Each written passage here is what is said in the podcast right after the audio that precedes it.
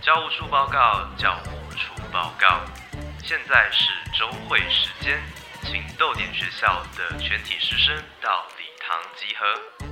学习没有据点，豆点学校上课喽！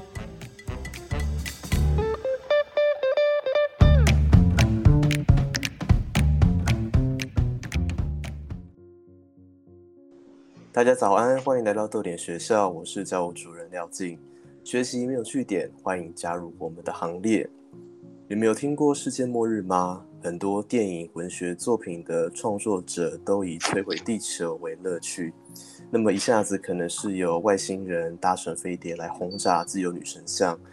一下子可能是全世界的人都被感染了僵尸病毒，不然就是忽然有个龙卷风，或者是地震狂扫，大怪兽跑出来等等。那么，为什么创作者对于世界末日那么的向往呢？又有哪些比较特别的世界末日的形式呢？我们等等都会告诉你。首先，我们先欢迎今天的来宾。那第一位是子毅，Hello，你好。大家好，我是《光明继承者》里卡多的作者、小说家子毅。啊，初次来到豆点学校，请多多指教。OK，好。那第二位来宾呢是呃陈伟，Hello，你好。啊，大家好，我是《蒋公铜像的复仇》的作者唐成伟。好，那欢迎两位来到豆点学校。那接下来我们就先来谈谈世界末日可能发生的一百零一种形式。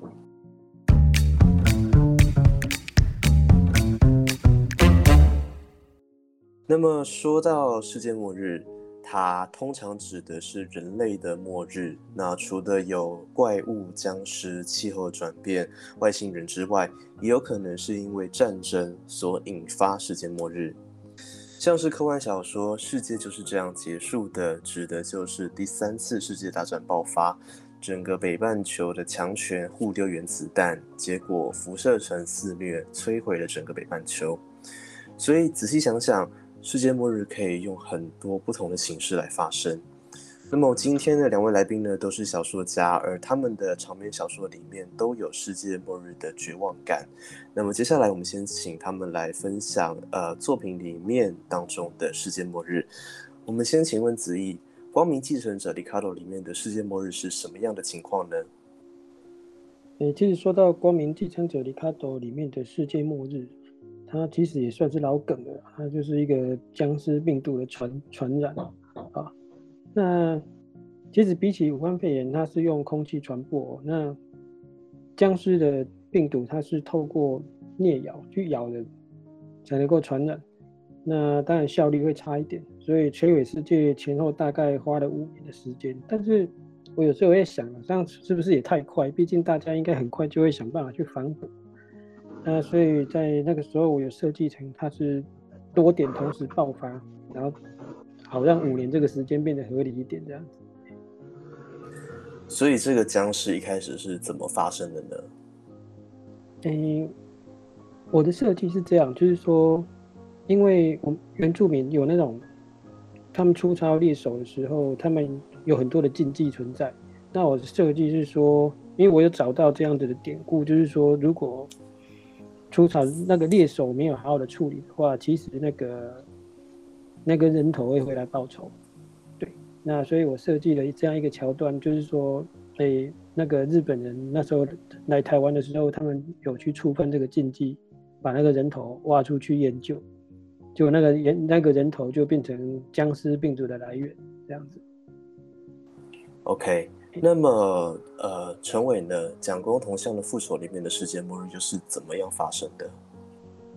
呃，它原理的话，它算是可能看看了才比较清楚吧。那啊，不，抱歉，应该说原理的话，可能就是埋梗，先不提。那过程是这样，就说它比较迅速，它忽然前面没有什么太多的预兆，然后突然是不知道为什么，就是各政府机关、学校有。本来设置的蒋公铜像里面其实都有某种生物，然后它忽然就全部这一瞬间全部都动了起来，而且在动起来的那一瞬间，基于某个理由，全台湾在那个蒋公铜像周围附近的所有人也一口气忽然发生了肉体突变，然后就一起变成了越来越像是蒋公的生物这样子。所以那个来由也是呃不那么明了吗？呃，在故事的后面，我会慢慢的讲说他这个到底促成所有人变成蒋公铜像的理由是什么。不过，因为他就是属于那种，就是他是慢有点解谜式这样子的剧情开展，所以会就好像一开始就没有办法先明说他到底是什么样的理由这样子。OK，因为刚刚子毅有提到说，呃，在小说里面的世界末日，它是来自一个原住民出草的典故嘛。那么在陈伟的作品里面，呃，这个末日的来源也有什么样的典故吗？嗯，典故嘛，就是其实好像一开始其实只是因为说觉得呃，小时候都有那种传说，说蒋公铜像半夜会动，或者半夜会笑，还是。换脚啊什么之类的，那所以我在我心里面就想说，那既然要动，那就找个方法让它动起来吧。所以我就想说，也许本来想说用机械的啊，想说可能用魔法的，后来想说，那就让某种生物填充在它里面好了。所以它就自然就变成一个说啊，铜像里面有生物，然后最后就再用铜像里面的生物，用某一种呃感染的方式，去一瞬间就把所有人都变成像蒋公一样的生物这样子。所以变成像蒋公一样的生物是什么样的生物呢？嗯，基本上就是一种怎么讲呢？就是他不太会，他并不会说再跑去吃人，把别人变成蒋公。可是他本身就是会有蒋公的模样，就就像翻模一样，人就像就像是用蒋公铜像里面灌模的方式一样，就慢慢他们的肉体会慢慢的溶解，然后渐渐他们就会变成某一种很像是蒋公铜像的。皮质啊，然后脸会越来越像蒋公铜像，然后可能有些，如果你一开始感染你的蒋公铜像是坐像的话，那你会变成坐像；如果是骑马像的话，就会变成骑马像。那么，呃，子怡有听过关于可能蒋公铜像的传说吗？没有，因为呃，传说的话是大概 小时候小时候多多少少有听过啦。嘿，但是陈伟他他把他其实他他他那本蛮有趣，就是说一开始看。至少在我这个年纪，就是在戒严时期就念书的，大概一开始看会觉得，反而觉得有点好笑，这样子。但是到后来那种提摩吉撸来撸来的，就是那种，因为他在那个到后面就是带来的恐惧感，其实还蛮有趣的。为什么会呃觉得提摩吉撸来撸来？因因为就像，因为诶怎么讲，就是说。成为故事里面的那种世界末日比较，所以所以为什么不不适合在这边破梗？但是它就是它带来的不安是那种比较莫名其妙的，你你不知道为什么啊？因为像光明继承者里卡多，它本质并不是要讲恐怖的事情，所以所以我在这边把原因讲出来是很 OK 的。那但是对于那种就是惊悚或恐怖小说来讲，就又不太一样。他他需要的是慢慢慢慢去到最后你才知道为什么，但是前面他什么都不让你知道，嘿，所以所以那种，所以就就是说气氛上面的建构是不一样的。那么两位在创作的时候有没有想过其他的末日的场景呢？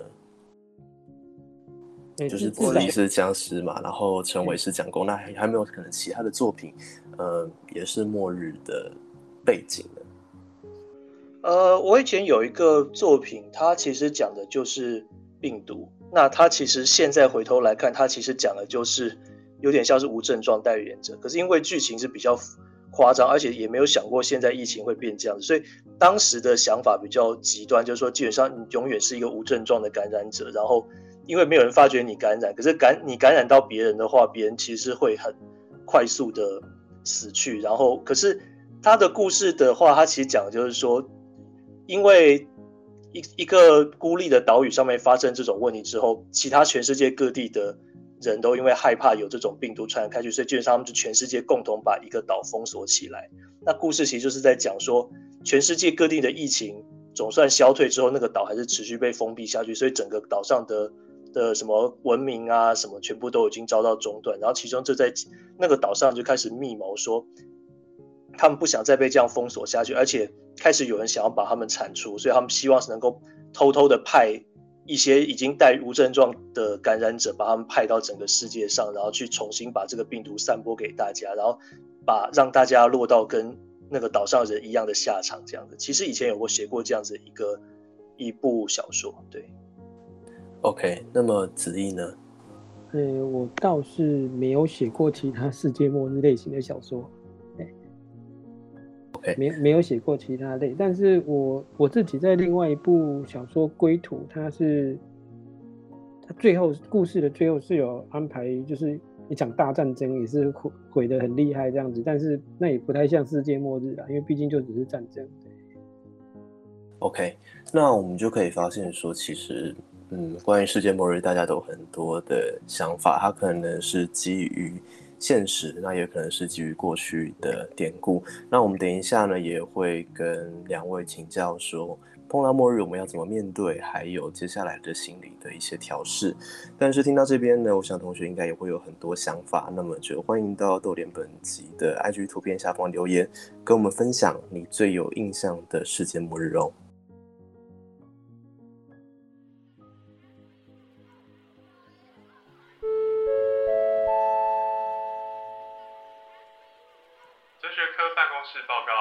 是朱家安九月三十日，礼拜四晚上八点，请锁定桃园市立图书馆本专直播。我和哲学老师季金庆要一起讨论，我们从哲学学到什么呢？很精彩的线上讲座，请别错过哦。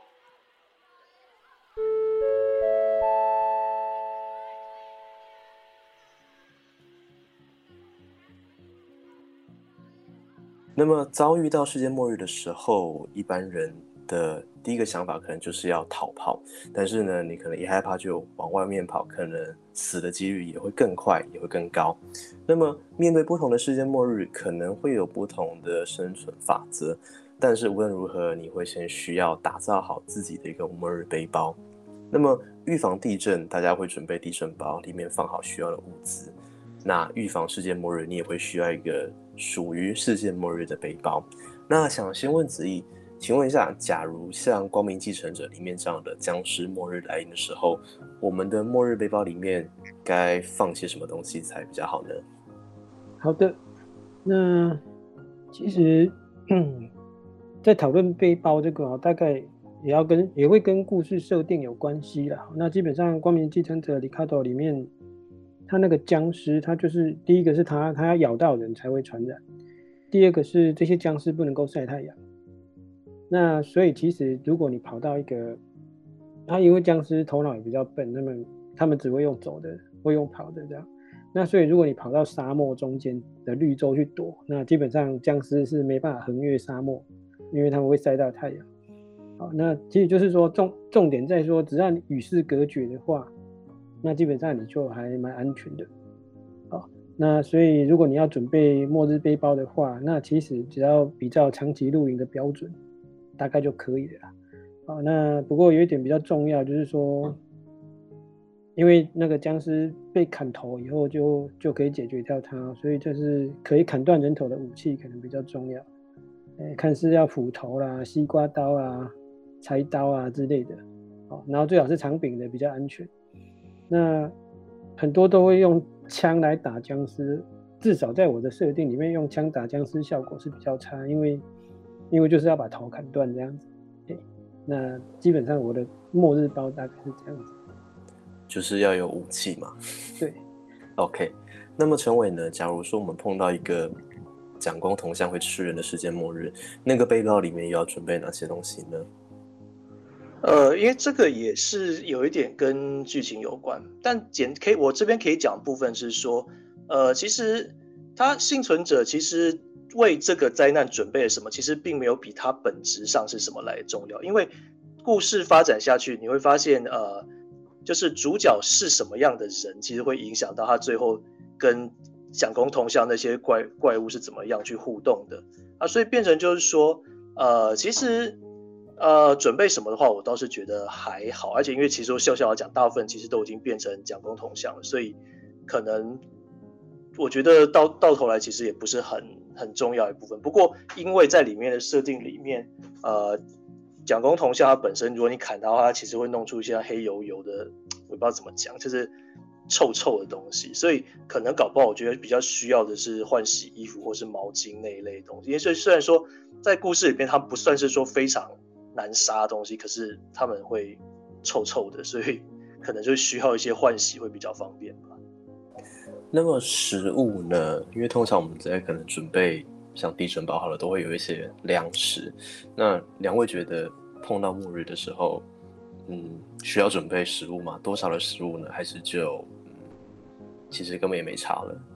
因为我个人很喜欢的一种末日场景，我个人偏好末日场景，其实是人都已经不在那个城市里面，但是城市的大致上的状况还是保存下来。那所以，因为我比较喜欢这种场景，所以对我来说，我可能其实反而是因为我比较向往那种食物、食物或是各种物资都不缺，然后都可以给自己占有那种很丰足，然后又很自由的感觉吧。所以我都。比较想说啊，食物应该是随便找就找得到，东西随便找就找得到这样子的感感觉，所以我会觉得说，呃，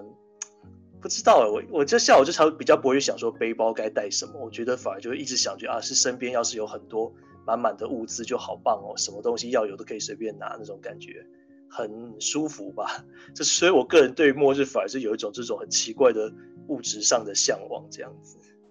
OK，那么子怡呢？诶，其实我也有类似的感觉，就是说，如果比方说人都人都变僵尸，然后他白天他都会躲起。如果如果有看过电影或小说，那个那个那个叫什么 威尔史密斯演的，突然间讲不出来，就是说，可能可能白天白天的话，人类是可以活动。那如果在都市里面，可能物资大致上，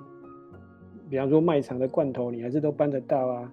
那可能短期内不会缺东西、缺粮食啊，那可能是生鲜类比较有问题。然后时间拖久了，当然可能就要自己想办法。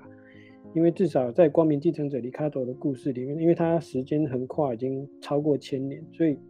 就会变成是说，在那个故事里面，一开始的幸存者，他们是会到都市里的废墟，比方说一些卖场什么去挖物资、挖食物、挖罐头。但是到中期以后，他们开始是去去废墟里面，可能比方说要把钢筋挖出来重铸啊，铜线拉出来重铸，就是说他们的生活变成是这样。然后再到更遥远以后的未来以后，他们是往地下去挖掘史前遗迹，但是大概就是去找一些金属物质来用。那这时候他们的生活，比方说粮食就。就是从头来，是自己靠自己，所以，所以大概是不同阶段会有不一样的状况。那想请问两位，假如说，呃，末日真的来了，不管是不是两位作品里面的末日，呃，只能带走一个东西，两位会带什么东西呢？只能带一个，只能带一个。至至少我现在立即想到，应该带水壶吧。OK，赶快装水，然后带水壶吗？我我觉得这个应该是看发生在什么样的状况之下，因为因为不一定随身。比方说，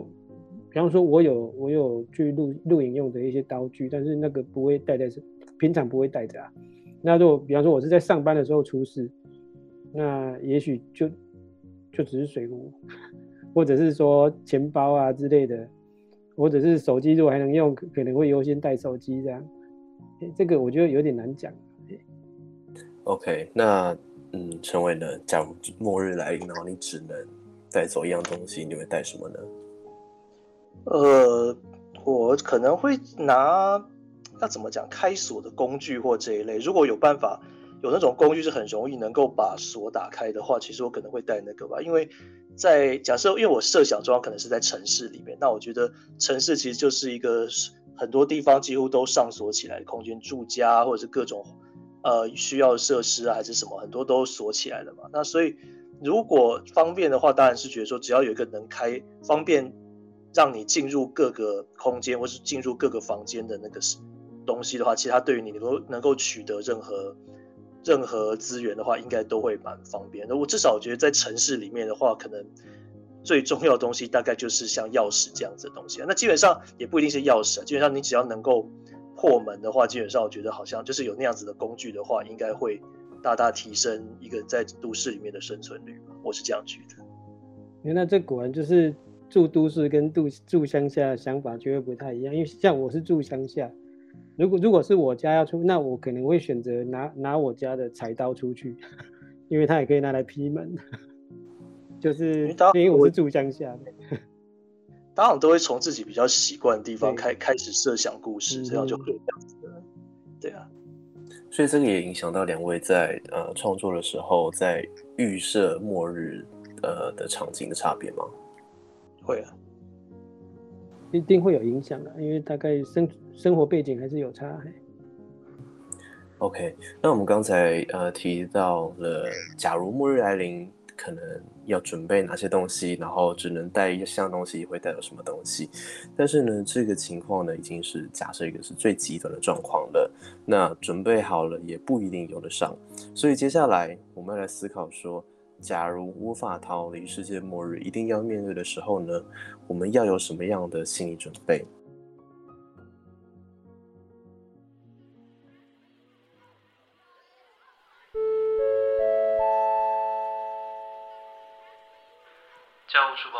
教务处报告。如果你住在苗栗，十月十六号礼拜六晚上八点，在日荣本屋，校长陈夏明要前往分享夜读海明威，一种伤心的练习，很精彩，名额有限，赶快向日荣本屋报名吧。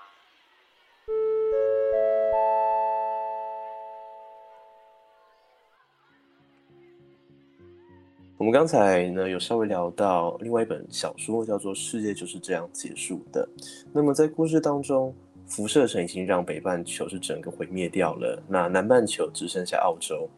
但是再过一年，辐射城就会飘过来，但是也没有办法阻止，也没有办法做些什么。所以，呃，那个政府就安排了，就是到时候每一个人都可以去药局领自杀的药片。等到辐射城来了，那大家可能辐射病发作了，就可以吃了药，然后自杀。所以世界末日有时候它非常非常的残酷。那陈伟在呃蒋公铜像的复仇里面，一般民众面对会吃人的蒋公铜像大举入侵，然后我们刚刚有讲到说可能会呃碰到的时候那些铜像会流出一些黑黑的那种东西。那么除了害怕之外呢，嗯，会有什么样的心理转折？然后会可以怎么样面对这种可怕的末日的情况呢？呃，如果按照剧情的走向的话，如果剩下非常少数的人，他们并没有变成蒋光头像那样子的生物的话，其实他们应该就会发现到说，哎，奇怪，这些生物怎么好像其实没有看起来那么危险？因为其实你很清楚，他的如果你那个时候还活着的话。你应该就很清楚他们的弱点是在什么地方，那你会发现他们其实拿你没有什么办法，但是你倒是可以很轻易的杀掉他，那种感觉很怪，就是说你知道周围有那么危险东西走来走去，可是他们好像就对你视而不见一样，然后可是你却可以很容易的把他们解决掉，但是当然到时候也会有新的危机发生。不过在那个危机发生之前，你可能一开始是因为不知道对方有多少能耐而感觉到很恐惧。可是你一旦慢慢摸清楚他们什么能耐之后，觉得那种恐惧感慢慢就会变成，呃，也许有就像我们开车一样，可能一开始会觉得很害怕，可是害怕到一段时间之后，会慢慢变得过于胆大，因为开始觉得啊开车很好玩，你可能开始会觉得很轻易的解决掉蒋光同像是很好玩，就像你开车有时候会得意洋洋。可是开车一段时间之后，你可能也许不小心擦撞到，还怎么样，你就开始会回归到一个比较谨慎成熟的状态。所以我在想，也许人面对到怪物或者面对到讲过铜像也是一样，你不清楚什么的时候，先会怕，可是后来你可能会变得稍微有一点太张狂，觉得自己比他们强很多。但是慢慢你会调整到一个比较平衡状态，说你大概知道怎么样去跟他们相处，或者怎么样应付眼前的问题时，就会慢慢进入一个比较平稳去跟这些怪物相处的一种状态。对像陈伟跟子毅的作品里面，其实末日都是有主要有一个怪物存在。在陈伟里面，陈伟的故事里面是讲公嘛，那子毅是僵尸，那都会面临到，呃，会不会被那些怪物给可能吞噬掉？然后以及假如周边的人都变成了怪物了，自己也会不会变成怪物？或者是，呃，假如自己也变成？那些怪物生活会不会过得比较好？那想请问两位的是，假如面对到这个状况，就是可能身边的人都变成僵尸，或者变成呃蒋公的铜像好了，嗯，你们会选择继续身为人类，然后奋战下去吗？还是会觉得好像变成他们也没有那么不好？那其实藤子不二雄有一部有一个短篇的漫画，他讲到说，这世界大部分都大部分人都变成吸血鬼，只剩下一个人不是。就后来他暗恋的对象已经变成吸血鬼，跑来找他说要把他变吸血鬼。他本来会很害怕抗拒，可是最后他还是被咬。他才发现大家都是吸血鬼的时候，其实世界很美好。这样，那我想我我的光明继承者里卡多里面的故事是这样，就是说。这些僵尸会会咬人，但是僵尸病毒本身也在变化，最后出现有意识的僵尸，就是说那个僵尸是有认知功能的。那那最那就会变成是说，变成僵尸以后就永生不死。那但是他又有理智的话，那变这样会不会比较好？那也是一个就变成一个蛮奇怪的问题。那光明继承者里卡多其实真正的主角其实本身也是一位僵尸。好，那我想是用这样子在安在安排说一个不会死的僵尸跟生命很短暂的人类，他面对生命的时候是什么样子的态度是不一样的。那至少我会觉得说，应该这样讲，就是说人可能反射性会讨厌，因为因为大部分讲到僵尸都是很丑、很难看，然后看起来反正看起来就很恶心。所以基本上应该不会主动想要变成 变成僵尸这样子。那至少我自己，我会觉得说我可以当人当多久我要尽我要想尽办法当人。但是至少在我的故事里面，变成僵尸好像不一定真的就比较不好这样子。但是我在故事里面并没有一定说比较好或比较不好，只是我自己的话，我会我会觉得我还是当人会比较好。那么陈伟呢？假如你嗯。就是处在自己的故事里面，那可能周遭人都变成了将功同向，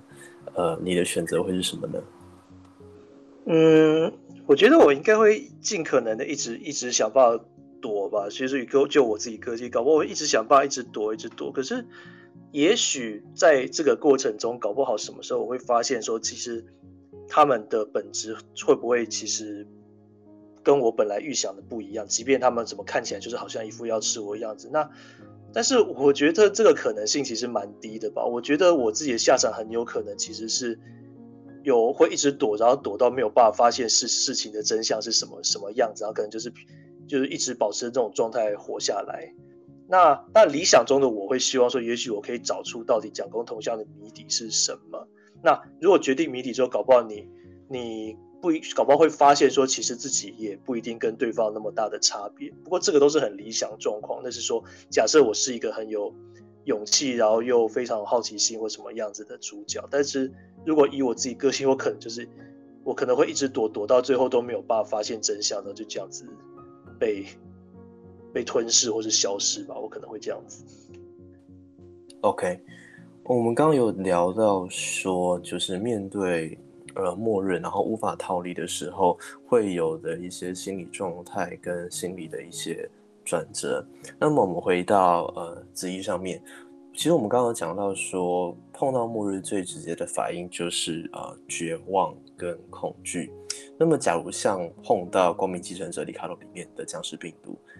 除了绝望之外，还有没有其他的一些情绪？还有没有一些其他的心理转折呢？可不可以跟我们？分享一下。嗯，因为我在《光明继承者》里卡多里面设计是说，那个僵尸它是用病毒在传播的。那我想，生命有一个原则，就是说，它生命不会摧毁自己啊，它会想办法要永续活下去。就像我们现在也在讲那个，呃，就是病毒传染力好像可能会，它会变得更容易传染，但是毒性会变弱之类。那所以在僵尸病毒的设计上面也是用有这样子的设定存在。好，那所以我也安排了一个叫做觉醒者的角色，就是说某些某些感染僵尸病毒的人，他最后他的认知功能会恢复，有恢复他认知功能。好，那所以然后让让这些变成变成永生不死，但是又有清醒脑袋的僵尸。他们也许可以在未来协助传播，把古代人类文明的，就是这继续教教育给新的一代，因为新一代可能因为文明被摧毁，已经开始在退化。哦，那因为我本身是基督徒嘛，那我想基督徒对救赎这个主题也很熟悉，所以基本上我大概不会在那个世界就一直烂下去。哦，我们会安排一些救赎存在，然后简单讲就是，反正上上帝会救人类这样，就是这样子的，大概是这样子的概念在啦。所以我想，我我我至少我自己不太喜欢那种除了绝望以外没有其他东西的故事。虽然有时候这种故事也蛮吸引人，但是我自己是比较希望说故事一定要要有希望存在，就是它至少要有一个善终。是这样吗？应该说故哎，故事本身不见得会马上有善终，但是我会安排说，可能也就是安排有其他的可能，就是说以这个角色来讲，他也许没有好结果，但是至少以读者来看，读者也许会发现到有其他的机会存在。我希望那就是说，故事的角色可能是很悲惨。但是至少读者会发现，说这个世界还是有希望存在的。我会是这样子安排故事。好，那我们刚刚就聊到了面对世界末日，呃，会有的一些嗯情绪上的反应，以及呃心理的转折。那么其实不管世界末日有没有来，假如说你发现你的嗯生活当中你的心情难过，然后人生有点卡卡的，也请记得要去找专业的协助哦。那么，刚刚呃，像子怡有稍微聊到了，就是呃，现在这个世界有的病毒，这个疫情，就是这两年的世界局势，其实不只是一点点啊，有很大部分都让人感觉到世界末日已经来了。因为 COVID-19 这个病毒啊，全世界已经超过两亿人染病，然后超过四百多万人死亡，我们的生活跟两年前开始也有了非常剧烈的改变。很多人说这个是人类走入虚拟世界的最大推力。那是两位身为科幻小说家，会怎么样看待这样的局面呢？然后这是当初你想象得到会发生的局面吗？我们可以先请子怡跟我们分享吗？呃，其实，在 COVID-19 开始之前，虽然我们想过很多有的没的情节，但是好像都没有想到隔离这件事情。哦，那这最近真的生活是受到很大的影响，但是也因为这样，突然间蛮好玩，就是说，诶，大家好像觉得阿仔好像没什么不好，哦，那甚至甚至像日本最近开开始觉得说，诶，阿仔阿仔反的是好像是优点，以前欧他库是是负面的字，现现在好像突然间变正面的。那我自己身为一种已经算是骨灰仔的，那其实是很高兴这样子的变化，但是其实。呃，虚拟世界这个东西其实一点都不新，它是它是很古老的哦。它人其实人类在从在洞窟里面开始画壁画，他们就已经在想象一个看不到的世界。人类已经开始在尝试跟那个看不到的世界要打交道。那作为有宗教信仰的人，其实对于这种看不见的世界，我不管它是人造的。一个虚拟世界，或者是你讲说灵界或超自然世界，或者是多元宇宙啊、第四度空间啊，反正不管是哪一种，其实这种接接受度是很高，我们很自然会觉得说这个是很有可能存在。就是说那个虚拟其实某方面或许也是现实。好，那但是我想，我虽然对这种东西接受度很高，但是另外一方面就是说。不要忘记说，我们我们身处的现实世界，至少我们的肉体在这个地方。因为如果这个东西没有搞清楚的话，其实是很容易出问题。有一些精神疾病或精神症状，或者是引发社会问题，都都是因为，呃，这个在术语上面叫做现实感的剥离，就是说他的现实感已经错乱。好，那因为我以前在精神科上班的时候，其实也碰过。一些这样子的患者，那所以其实这个就是说，有有些人的担心并不是没有理由的，比方网络成瘾啊什么，但是到底是怎怎样叫做成瘾，怎怎么样叫做现实感的剥离，可能要要去稍微分清楚一点。但另外一方面就是说，我们自己要自己要至少要知道，说我们在进入虚拟世界的同时，我们不要忘记我们跟物理世界有连接，而且你必须维持物理世界的正常运作，不然你本身的生存就会出问题。至少我希望说，虚拟世界。它对人是有正面正面帮助的，但是不要忘记你你的物理世界需要先维持。那么这边想要请问子毅的是说，从三级警戒开始到现在，有很多活动都变成线上举办。那么在这样的状况下，当我们越来越习惯这个线上活动的时候，有没有什么方法是能够找回现实感，然后不要跟这个物理社会整个脱节呢？我想应该要这样分别，就比方说我们现在是在线上录音，但它并不是虚拟的。也也许也许我们说啊有一个虚拟的会议室，或者是虚拟的教室，我们在做一个线上的课。这个教室本身也许是虚拟，但是各课并不是。我们这些讲员。或者是那个到时候的听众学员并不是假的，那这个时候我并不会认为这个叫虚拟，因为这个就有点像是打电话，我们不会说打电话联络是虚拟的，虚拟的可能你的对象是 AI，我们在说啊那个不是一个真实的人类，那当然现在有时候有一些像 AI 客服，有时候已经搞到你不太不太知道他到底是不是真的，这是一回事，但是至少我我觉得说这样子是。真实的，但是另外一方面，有些人会因为，比方说没有面对面，那他可能在情绪的处理上面是拿捏没有拿捏好。比方说，网络上面比较容易有负面的攻击，这个还蛮常见，已经变成一些社会问题。好，或者是另外一方面，因为没有面对面，你看不到对方的表情，那也许有一些会错意之类。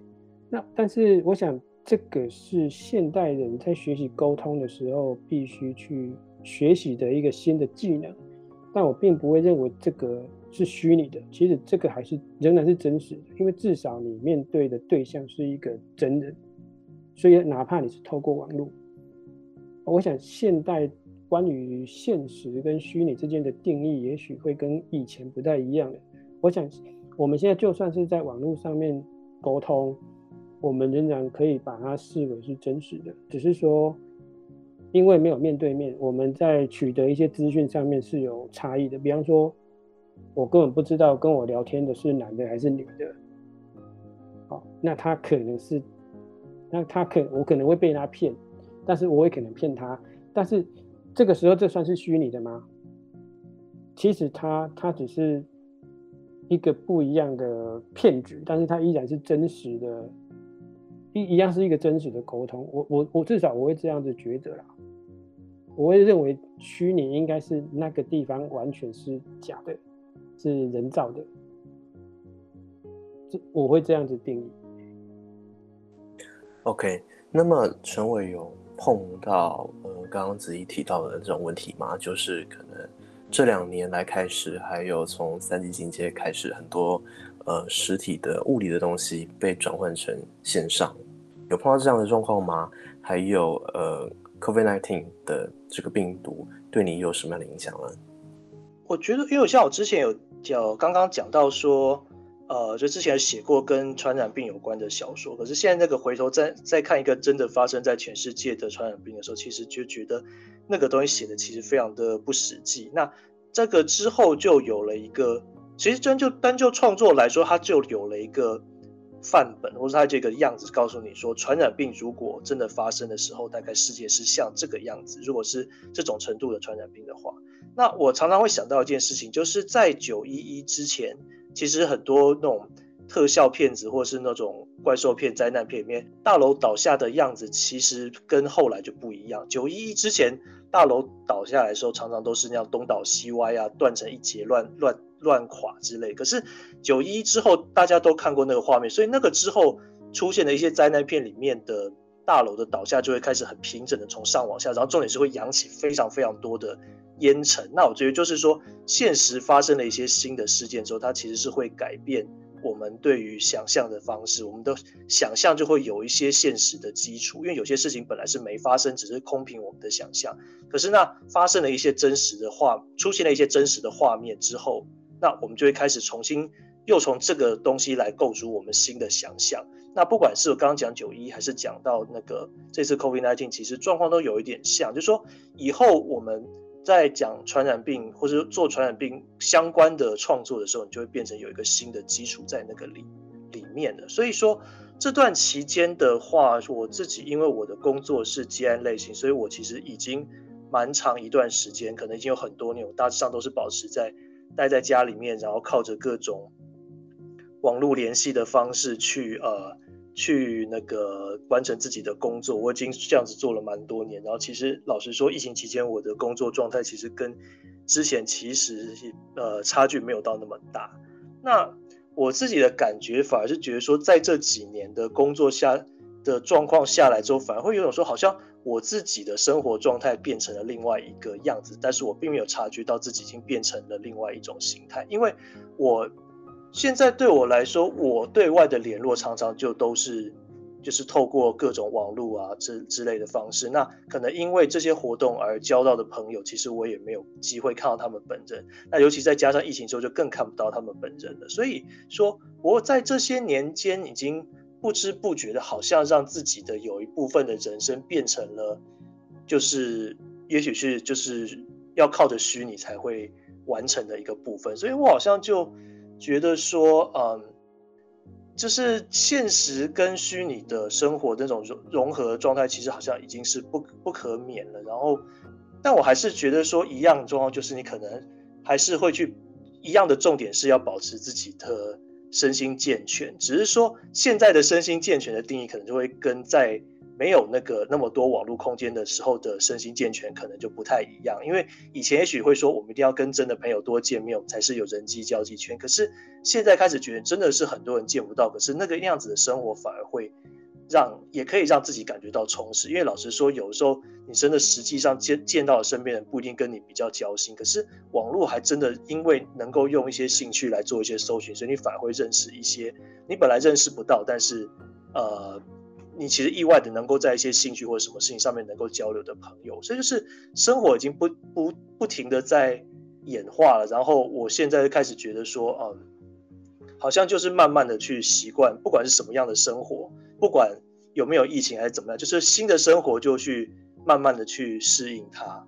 那就有点像说，其实本来在周围像什么餐厅啊，常常会觉得说，好像已经习惯上，好像就是现在餐厅也都开始做外带了，他们也现在都开始。内用的有一些，他们是虽然已经开放，可他们也不太想做内用。那我要开始发觉说外带其实比较赚，怎么样？所以现在其实满街到处都是外带，然后外带生意其实也都蛮好。所以就是不管发生了什么事情，我想大家都还是会找到一些新的方法去适应生活。大家可能就会跟原来的不太一样，瞬可能瞬间我们会觉得说，我们是不是回不去常态？但是比较正面想，就是可能新的常态已经正在我们的面前发生这样子。嗯，我觉得陈伟讲到一个很重要的事情，就是。新的常态，然后还有这些呃巨大的事件，它的确会改变我们的生活，改变我们的想象。那也有点像是我们在一开始有讲到的，就是像这些末日的场景发生了之后，呃，除了一开始的绝望跟恐惧之外，是不是之后还会有一些其他的东西会跑出来？但是呃，无论如何，疫情还没有结束，而这个病毒也可能永远不会消失，所以还是提醒大家，没事多洗手，然后出门要戴口罩，并且跟其他人维持社交距离哟。